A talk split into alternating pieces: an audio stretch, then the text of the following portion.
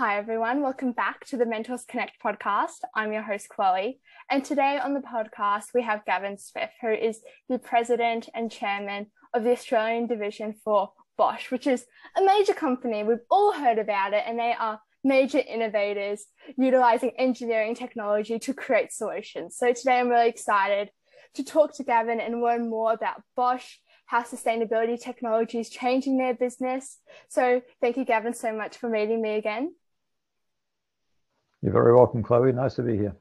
So, but just before we get started with the questions, I was hoping if you could tell us a bit about yourself and how you found your way to this amazing position. Sure.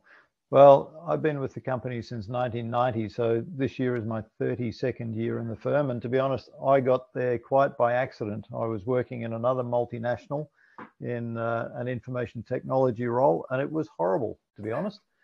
So um, I saw an ad for Bosch in the, the newspaper. Back in the days, that's where you look for jobs. And they were looking for someone to work on a three month contract to help them implement a new system um, at their site out in Clayton. So I applied, I was interviewed, and they said, Yep, yeah, come and work for us. Uh, we need you for three months. And here I am 32 years later, still in the same firm, clearly no longer on a three month contract, but um, I had the first approximately seven years working for the company in IT roles. Then I moved into what's called automotive original equipment sales, and that took me to Germany for a couple of years. And after working for the company based in Frankfurt, I came back to Australia and I've had a, a series of promotions and additional responsibilities added. And in 2011, when the, um, the head of the company here uh, was due to retire, they asked me if I'd take on the role, and I was delighted. And in fact, I'm the first local appointee to the position of chairman and president of the company in the company's oh, 70 year history. So uh-huh. I, I no, that's funny though, because my family and I, when I was like, I was like, you know, is Gavin German? That's cool, you're Aussie. Hmm. It's like that doesn't sound like a German name. No, I, no be careful, be careful. I'm I'm lo- I say it I'm local. That doesn't mean I'm Australian. Oh. So I have an Australian passport, um, but I lived in New Zealand for ten years. I have New Zealand oh. citizenship and passport, Kiwi. but I'm actually British. I'm actually British. British. Oh. So I was born in Scotland. I carry a British passport, a New Zealand passport, and an Australian passport the uh, the renewal fees are a bit horrendous to oh, be honest, but uh, gosh, I can imagine. they come in handy.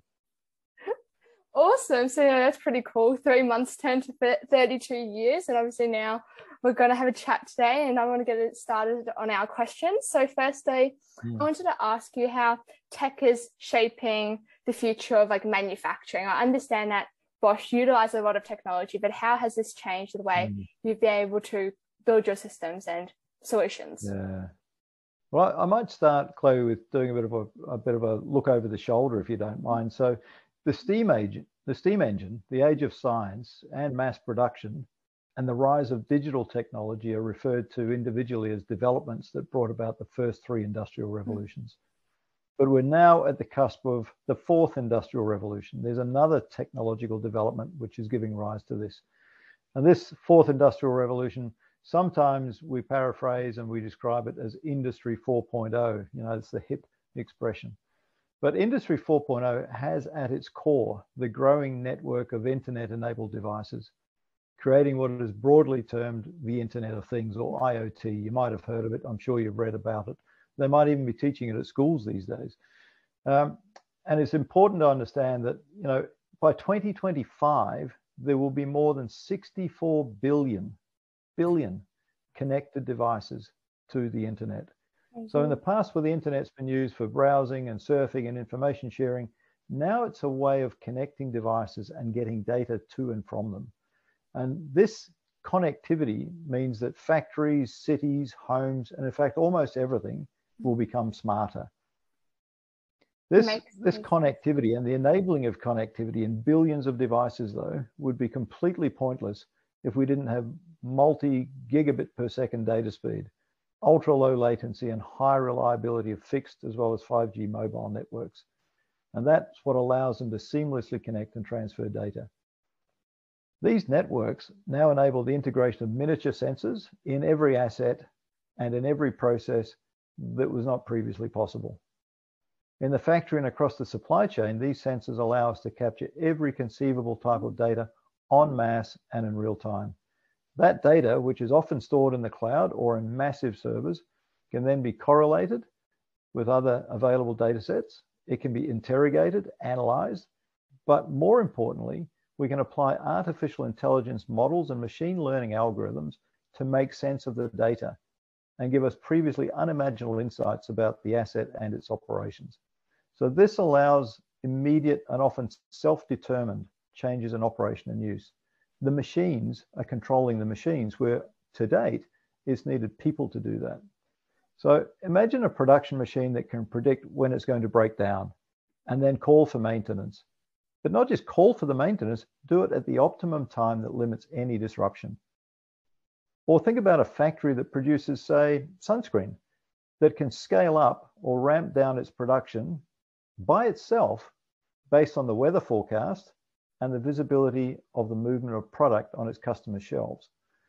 So if you combine those aspects with increasing levels of automation in factories, assembly robots that can work in close proximity with humans, we call them cobots, autonomous guided vehicles that deliver parts just in time to assembly processes, and new manufacturing techniques like 3D printing that can produce low volume parts that would normally require expensive and long lead time processes. So we can now achieve unprecedented levels of efficiency and reliability and at the same time more customizable products, high quality, and with shorter lead times than ever before. That's and with everything connected, yeah, sorry to interrupt. No, and with everything connected, we can we can model our production processes as what we call a digital twin of the real thing. So there's the real, and then there's a digital version of it, and we can then modify and change processes in that model oh. And see what it means. So for Bosch, we're doing all of those things. We're applying all of that capability across our more than 128 manufacturing plants. We're implementing Industry 4 solutions and techniques. And with some of our plants now so advanced, we're winning significant awards and kudos for significant changes and growing efficiency in the manufacturing environment. It's a really exciting time, Chloe. That's absolutely unbelievable. That's so cool. Oh my goodness, that must be so exciting to be also a part of that environment. So oh, now, it's it's great. Now I wanted to continue on and talk a bit about how sustainability is changing the way Bosch is mm-hmm. doing mm-hmm. business. Yeah, so Bosch has always had an eye on balancing economic and environmental outcomes. Um, since 2018, though, we set ourselves a tough challenge and that was to be the first industrial company of size to become carbon neutral. And when we talk about carbon neutrality, you might know there are three measures, scope one, scope two, and scope three. So our first target was to be neutral at scope two by the end of 2020. And we achieved that. The first industrial company to be so certified. And Bosch is massive. But in, it's just a massive job. Yeah, we are. I mean, the, the Bosch the Bosch group ranks in the top 100 firms worldwide more than 400,000 people, 130 odd production locations, uh, 120 billion Australian dollars in revenues. To be carbon neutral worldwide within two years of the target being set is remarkable. But there's more than that. Every new product we develop has to meet tough life cycle metrics under our design for environment guidelines. And we also exclude the use of any harmful materials. So there are standards that we have to comply with, but we typically go far beyond that. Our next challenge, Chloe, though, is to further reduce our carbon emissions. And this time it's is relative to what we call scope three. And scope three includes um, many things which are outside our direct control. So our target here is to cut emissions by 15% by 2030. It's a massive challenge. We actually have to account for the carbon emissions of our suppliers. Mm. So the things that we buy, their carbon footprint comes into our scope three emissions. And also the products that we manufacture and sell to, for example, consumers, be it household appliances, a dishwasher, a microwave, an oven, or a power tool, any of the things that we supply, in our carbon emissions calculation, we're responsible for the emissions from the energy generated hmm. that powers those devices for the life of them and we have to compensate for that as well. So, you know, for a company like ours, uh, scope two emissions is about one one hundredth of the total emissions that we are responsible for, and we now have to focus on the, the other 99%. So it's a big challenge, but it's an important one, and it's one that we do not shy away from. No, that's amazing. You know, I think that also shows how you guys were able to achieve that goal in two years. When you put your mind to something, you can do it, can't you? Absolutely right. The, now, the, the, toughest thing is to make a commitment and get started. Mm. After that, it just runs. Awesome. So now I wanted to continue on a bit. So I've seen the ads and I absolutely love the ads of live sustainable like hashtag hashtag like a Bosch.